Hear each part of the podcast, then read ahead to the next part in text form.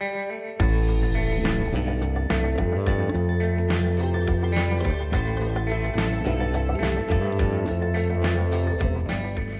Bill Lee's Healthcare Modernization Task Force finally debuts, and listening sessions begin on TennCare block grants. Welcome to Grand Divisions. This is the week of October 7th. I'm Joel Ebert. And I'm Natalie Allison.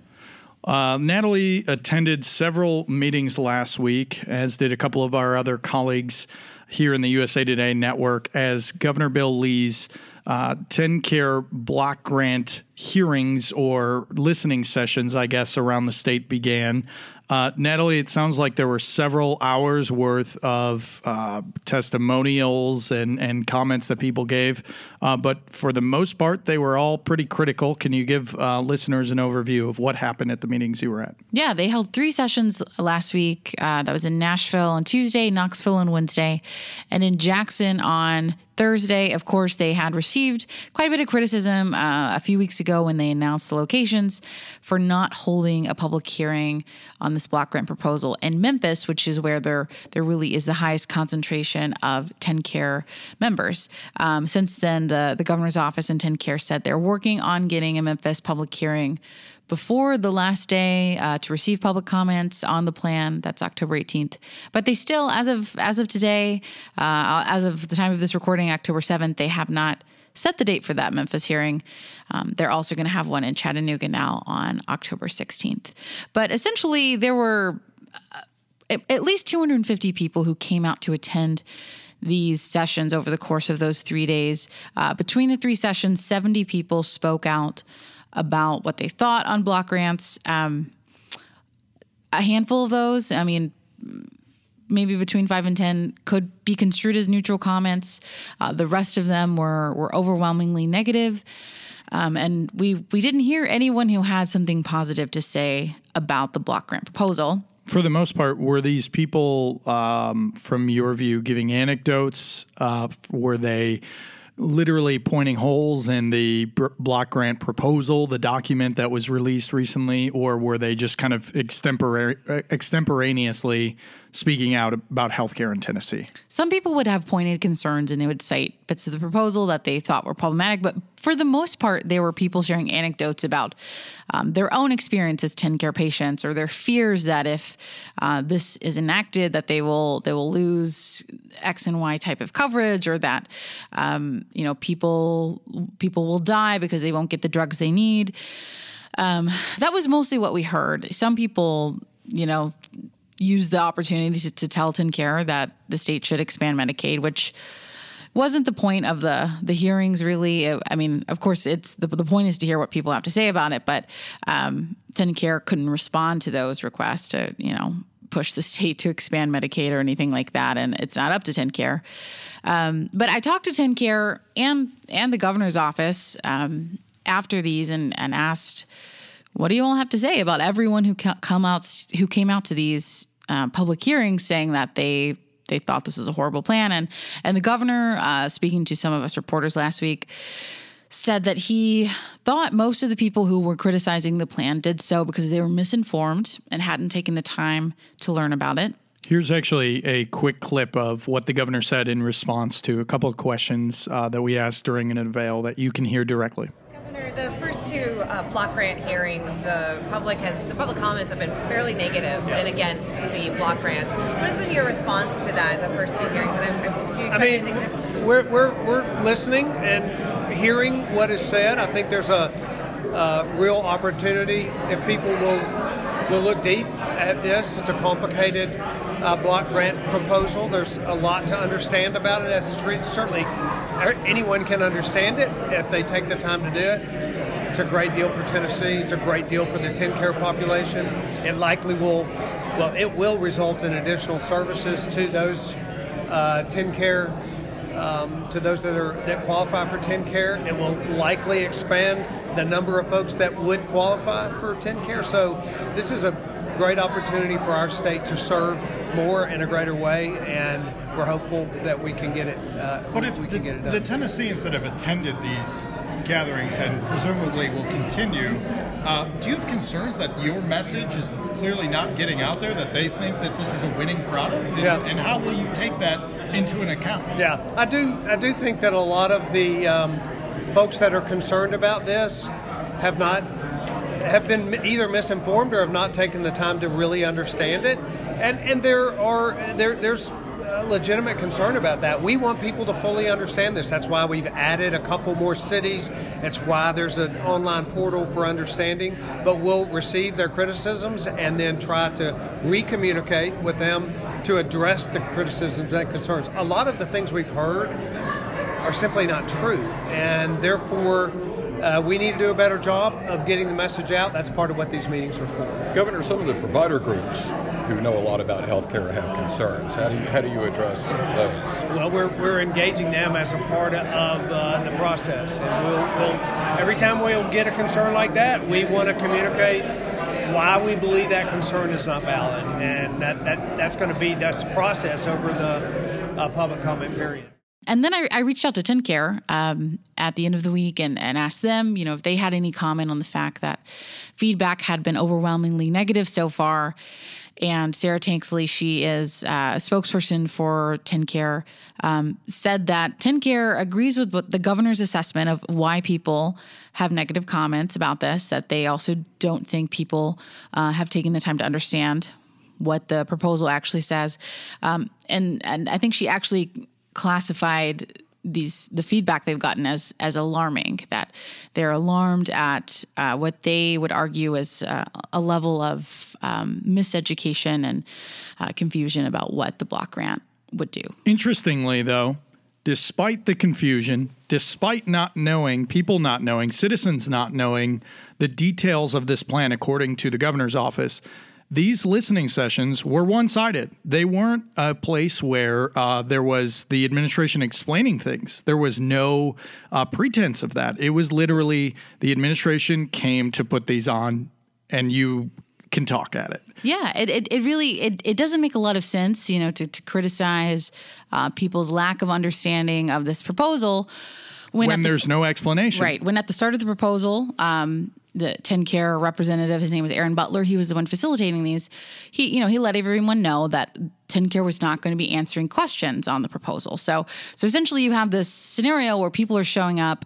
In some cases, they actually did try to ask questions, but mostly just sharing what they were concerned about. Um, and TennCare did not take that opportunity to respond to those concerns. Um, I'm I'm not sure if there was actually some kind of um, legal prohibition on doing that. I don't know why there would be. Um, if they could, you know, respond to our questions and, and statements and emails and things like that over the, the last couple weeks. Um, I'm not sure why they couldn't respond to people showing up to these forums with questions. But yeah, so it's it it doesn't make a ton of sense. They're they're upset that people uh, don't understand the proposal and are maybe unfairly criticizing parts of it, but they also haven't addressed those specific concerns when people brought them up. From a distance, one might surmise they're just holding these for the sake of holding these. Um, but who knows? We haven't heard officially out of the administration what they hope to gain and what they will accomplish with these hearings from across the state, which are now being expanded to five as opposed to the original three. Right. After some criticism uh, that Memphis was not the second largest city, uh, predominantly African American, um, uh, was not on the original three uh, listening session tours. Right. And I did, I took some of those commonly uh, brought up concerns and I, I spoke to TennCare about some of those in the end of the week and put out a story this past weekend, um, essentially fact checking some of those claims and and letting TennCare respond to those. So if you're interested, uh, you can check that out at thetennessean.com.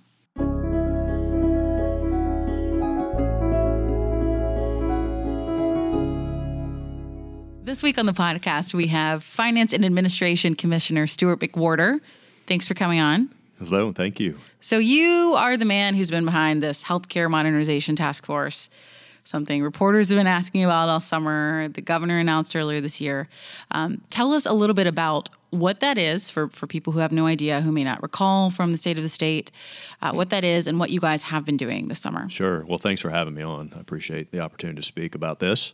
Um, yeah, the governor, uh, when when we were first uh, elected to the office, when he took inaugural uh, the inauguration and right into it. Um, knew that healthcare was going to be a significant part of this first session and certainly in his first term, and was very thoughtful about the approach that he wanted to take in terms of uh, learning more about what the real issues were around the state. So once session ended, you know, he announced the task force at the state of the state. Uh, we wanted to wait until session was over and elected to go into a listening tour. And we spent essentially 90 days all over the state meeting with a diverse group of people, organizations, just listening more so than talking. Our, our goal was to just uh, get as much input we could from a, a, a diverse group of, of individuals and, and, organizations.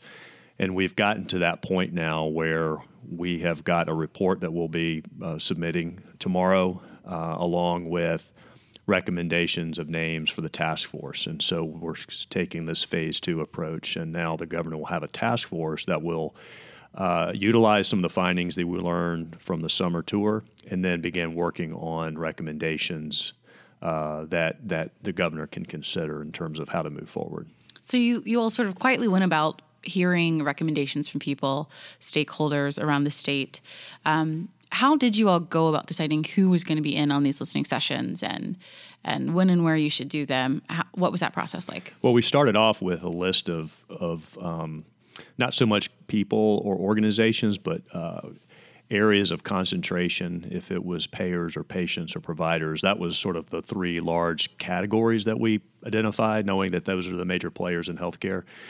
And we really looked at um, not so much individual names and groups, but what areas and what topics that we wanted to try to learn from and, and get inputs from. And then we worked on targeting individuals and groups that we wanted to speak to. Um, we also had a lot of inbound uh, suggestions and people asking to come speak with us, and we took those. Uh, and we, we tried to get as very diverse as we could in terms of getting insights, uh, knowing that not everybody's going to agree and they're all passionate about certain things. But for us, it was important to hear what they had to say to make sure that we uh, just didn't leave anything uncovered in this part of the listening tour.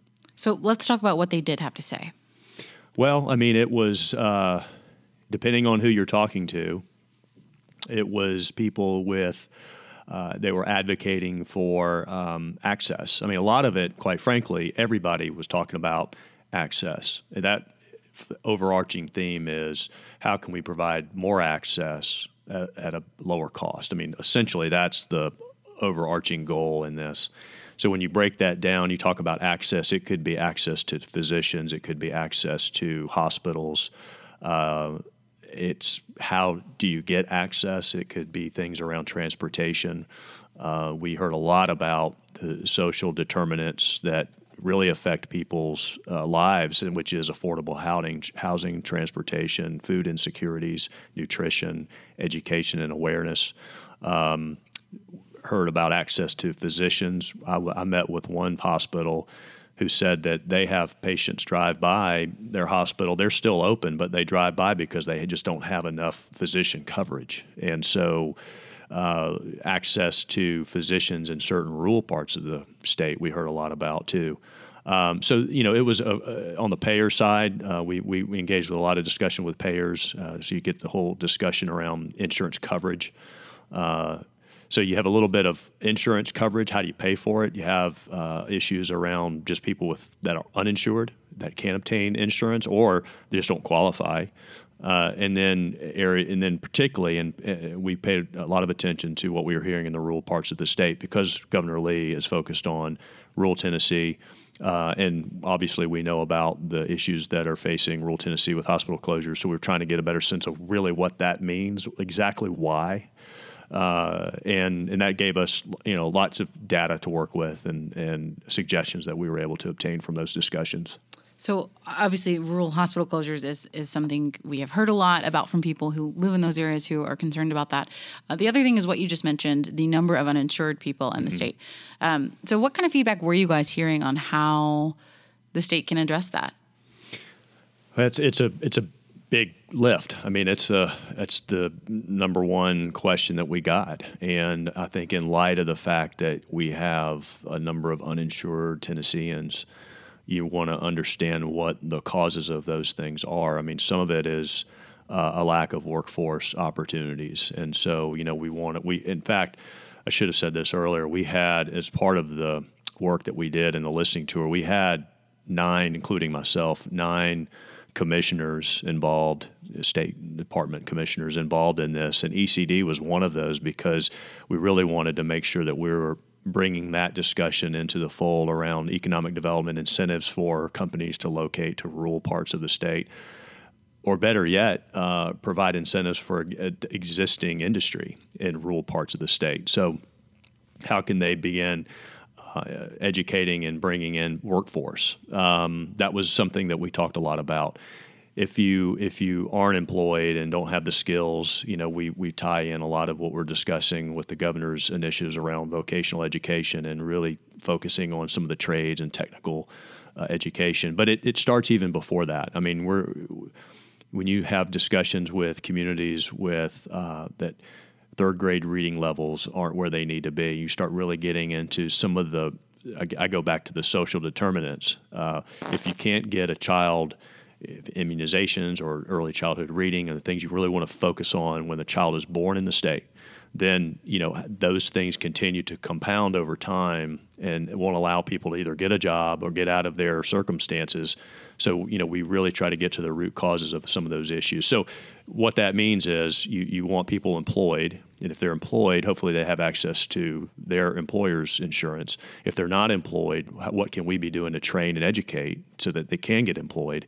And if you're still up against other issues that uh, prevent that, and a lot of it's mental. I mean, there's a lot of mental uh, disorders we're all aware of what's going on around the state with that. We're trying to address the, the mental uh, disorder, the opioid crisis, all the things that contribute to that as well, where people just aren't, they're limited to what they can have access to. So we're trying to address those. But again, you end up with people with, unins- with no insurance, and there's going to have to be some solutions if it's if if it's not employer based insurance, if it's not Medicaid or TennCare, you know, what other types of things, creative, innovative things that we can do as a state to really provide seed capital to some ideas. I don't think the state or government should be the answer to this, but if we can bring market forces together to find other solutions to provide more insurance coverage to folks, that's what we really want to try to do. And are the numbers you guys are working off now still uh, roughly 300,000 uninsured people in the state?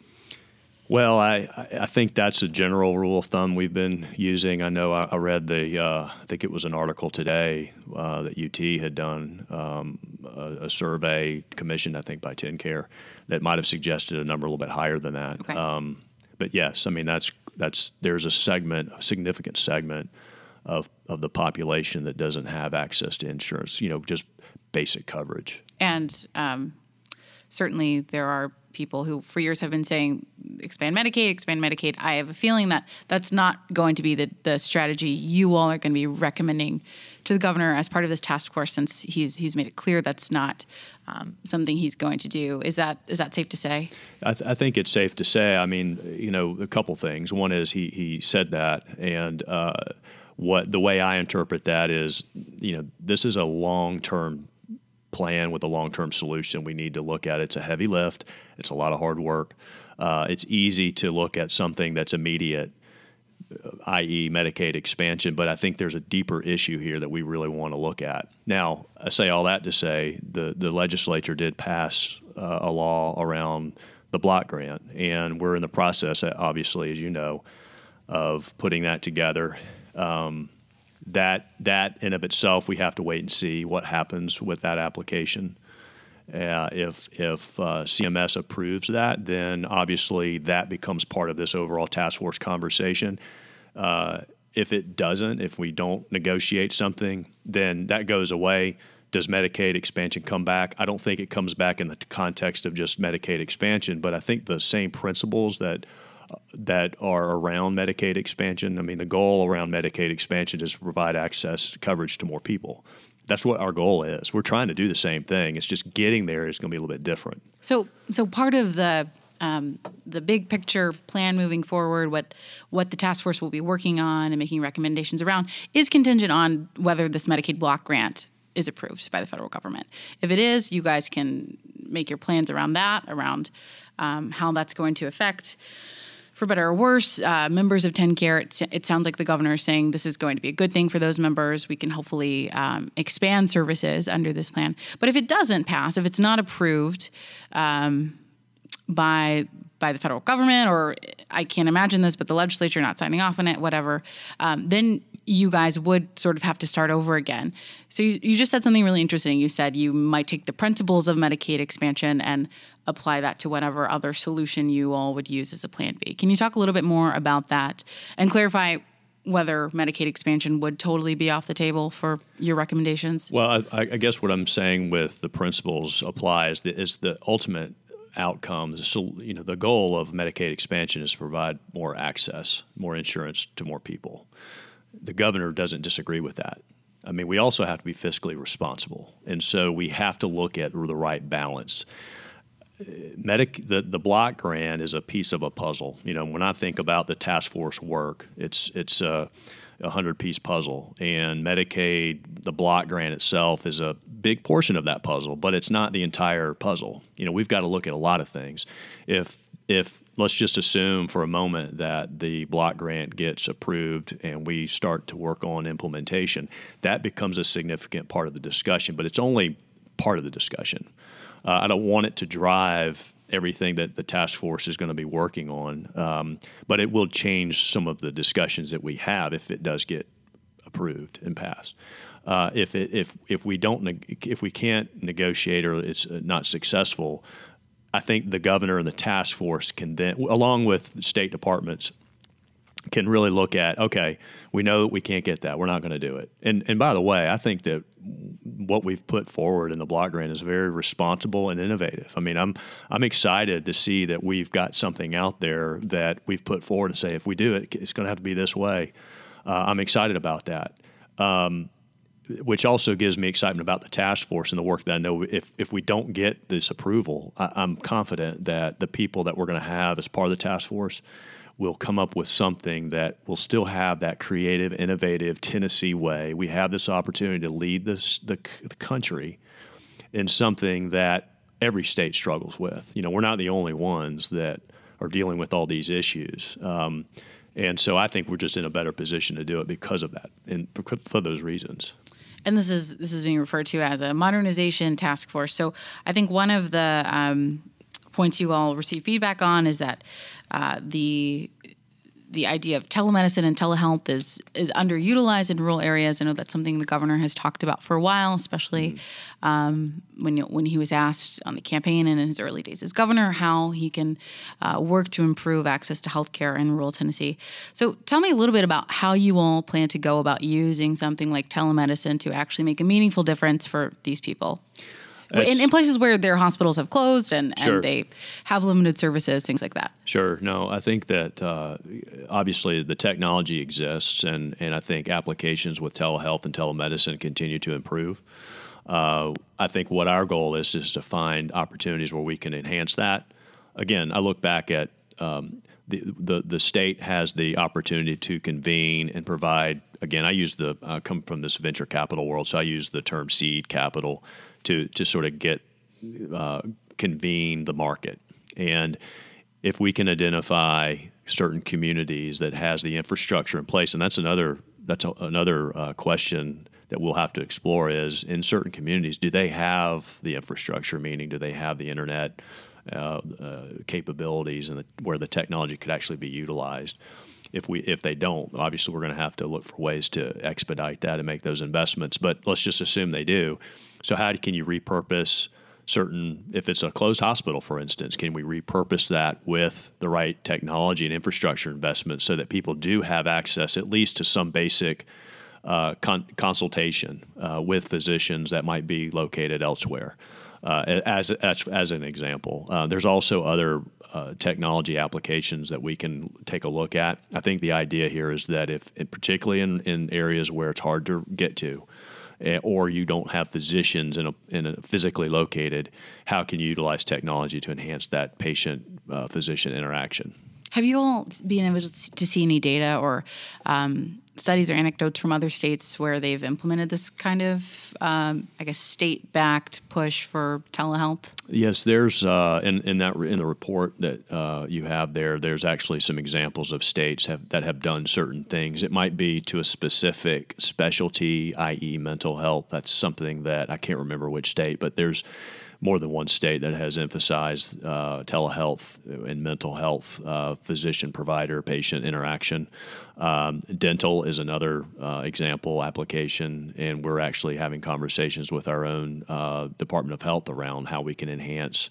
Um, just some basic dental services with using telehealth and some of the health departments. You know, a lot of the health department clinics are located around the state. We need to utilize those access points with help, with uh, technology.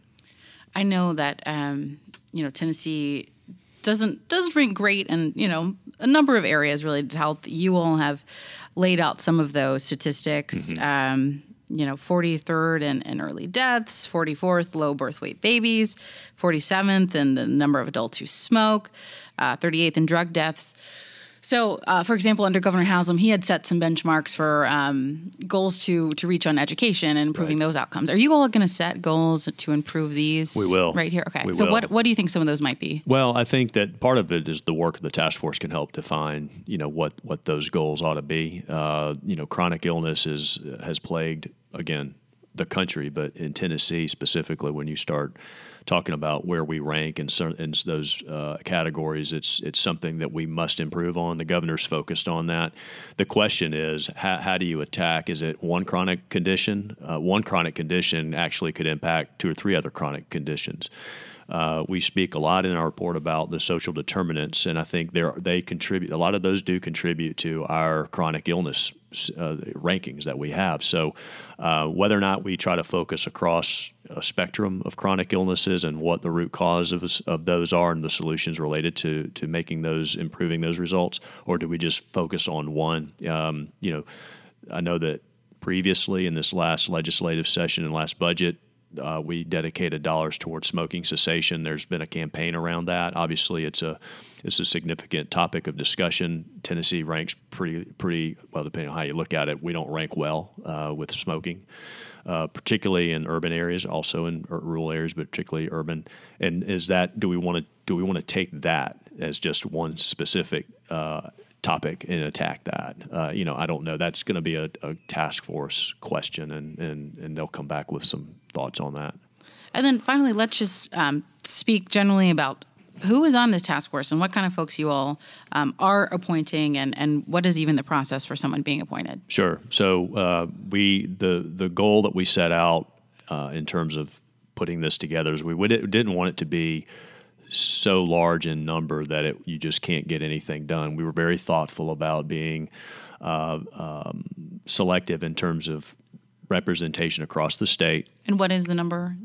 Uh, it'll be 24, 25 people. Okay. Um, we haven't finalized it 100%. We're still having a, one more conversation. But we have eight legislative represent, representatives, four from the House, four from the Senate and then the balance of that are external external individuals that represent areas from social services to intellectual disabilities, uh, home care advocacy, um, rural rural component being both rural research as well as uh, physician from the rural one of the distressed counties, rural family practice physician.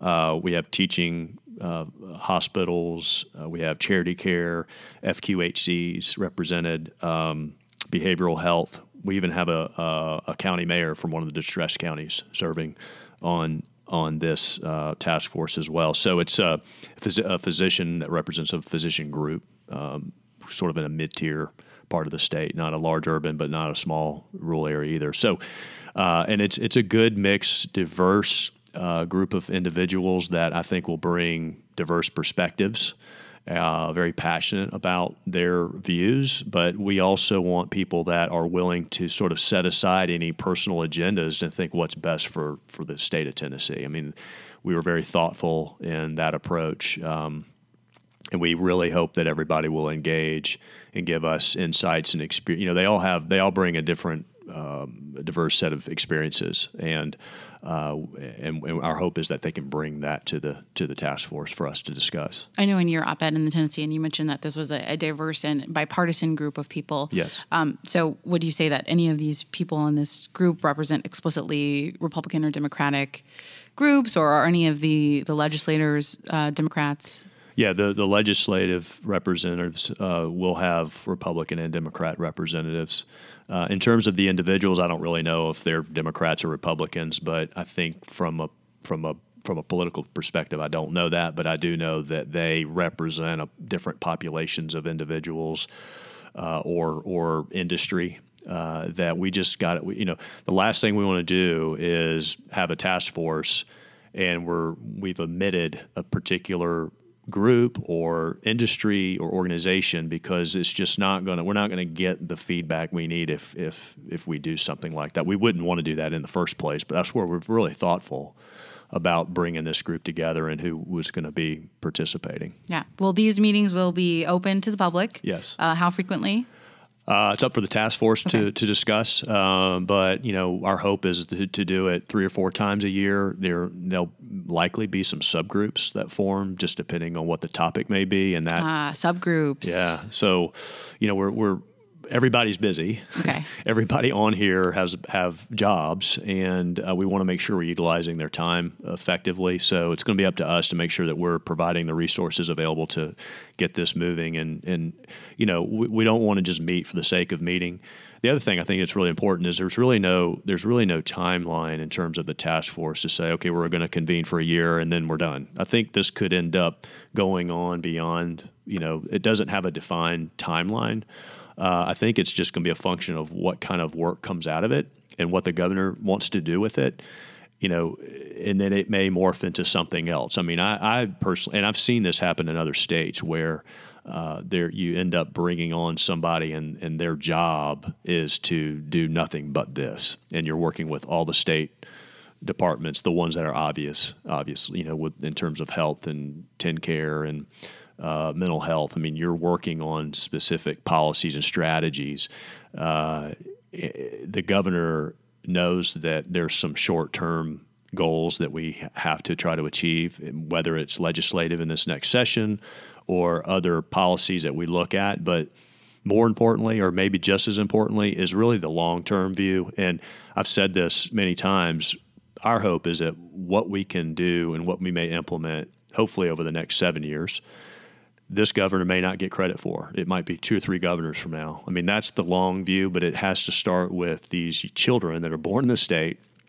And what are we doing to provide resources for them to, so that they can be successful? And in the in the context of health, it's not just getting access to a doctor and a physician, but it's uh, or to a hospital, but it's also about them being successful, everything that they do in life, health somehow is connect. Healthcare and health is connected to it, and that's really it's that longer view that we have to take. It's not we won't be able to accomplish that in the next twelve months yeah. or twenty four months. Well, I look forward to going to the first meeting. I'll keep an eye out on the the website. It seems like is where you guys will announce that. And, we will. Um, uh, thank you for coming on thank for you. talking Thanks about for this. Me. We look forward to seeing what happens. Great. Thank you.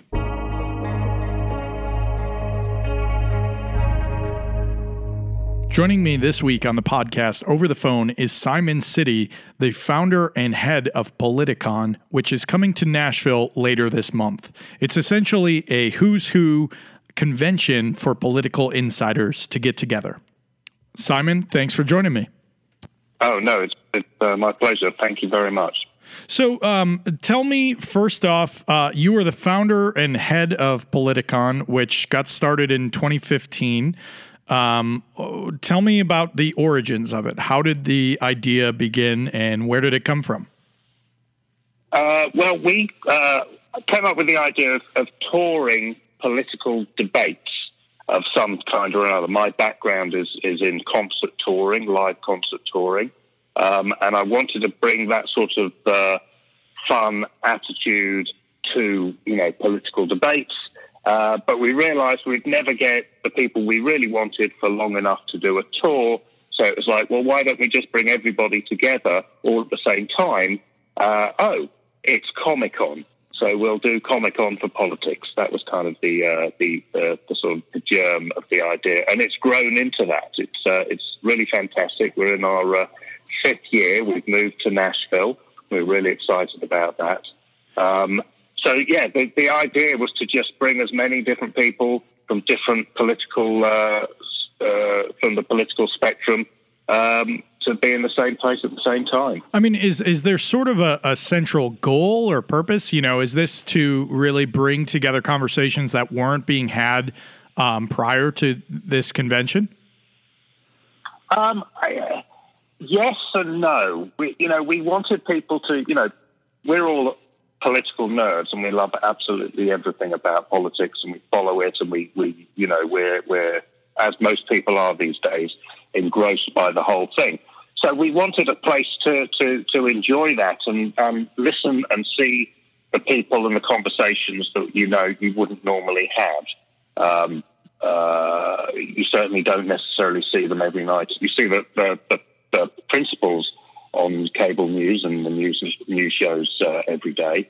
Uh, but you don't really get to listen to them and you don't get to interact with them and you don't get to hear opposing views very often. And I think that's what Politicon really brings. Hmm. Um, you alluded to it a, a couple of minutes ago. Uh, you mentioned that you used to hold the first uh, four conventions, I believe, all in Los Angeles. Uh, now, this year, for the first time, you're moving to Music City. Uh, tell me about the decision. Why? Why did you make that? Uh, we wanted to bring it to, you know, the heart of the country.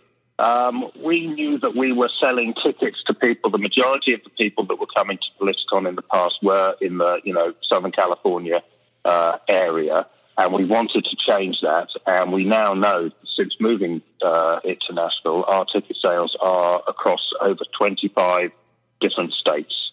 Um, and so we know that our goal of bringing it to the country is working. And uh, we're getting people coming into Nashville, which is uh, absolutely fantastic. And is that something, you know, uh, do you plan on doing this regularly in Nashville? Is this a kind of wait and see the success rate, uh, you know, uh, what the I reviews are? So far, we're loving it, and we're, we're, we're going to wait and see. But uh, so far it's so far it's been fantastic. So uh, we're very excited. It certainly is a, a, a, different place than California. We often in the uh, realm of of Tennessee politics uh, the politicians here often rail against uh, California as sort of out of touch in a different way than in Tennessee, and and that's largely Republicans looking down on you know Democrats. But I, I, you know it's a different place in terms of just geography, right? In the middle of the country versus having people all go west. Uh, was that part of the decision as well? Absolutely. We wanted people to come from all parts of the country, which is fantastic. And we know that we're selling tickets in in Atlanta and Chicago, uh, Louisville, Kansas City, and as far away, you know, we're definitely selling tickets to people from Los Angeles are flying, people from Seattle are flying in, people from New York, from Miami, you know, from all over the country. In fact, we're even selling tickets abroad as well. People hmm. are coming in from uh, from Canada and the UK and Germany and all sorts of places. So uh, the, the, move to Nashville so far for us has been uh, been fantastic. We're very excited about it. So every year, and, you know, it's, it's a it's a liberal arts city. Yeah, you know, you're a very modern, uh, forward-thinking city in you know a very conservative state. So for us, it's perfect because right. we have you know we have all the demographics all in one place, yeah. which is what we want.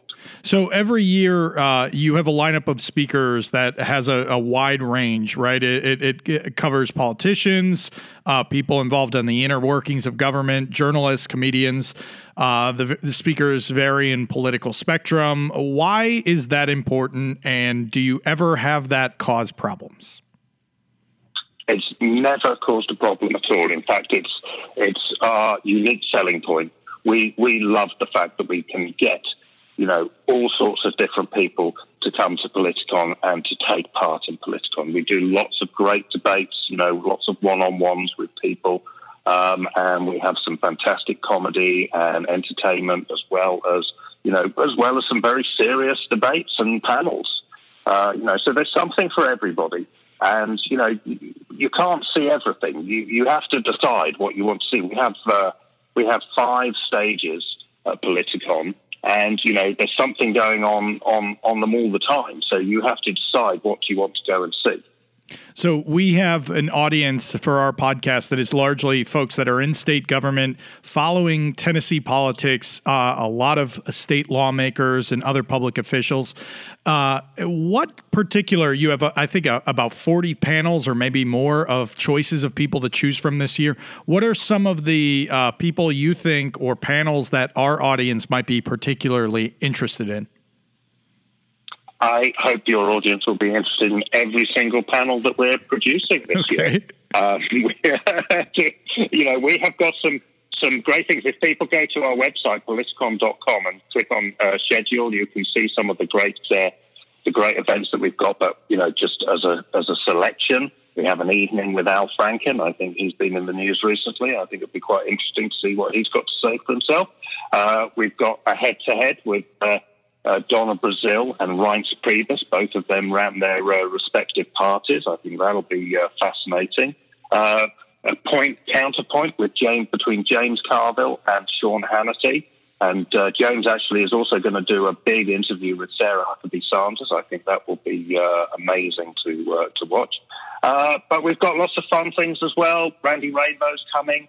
he's a YouTube star that does all these amazing, really funny videos um, and that and music. That's going to be really exciting.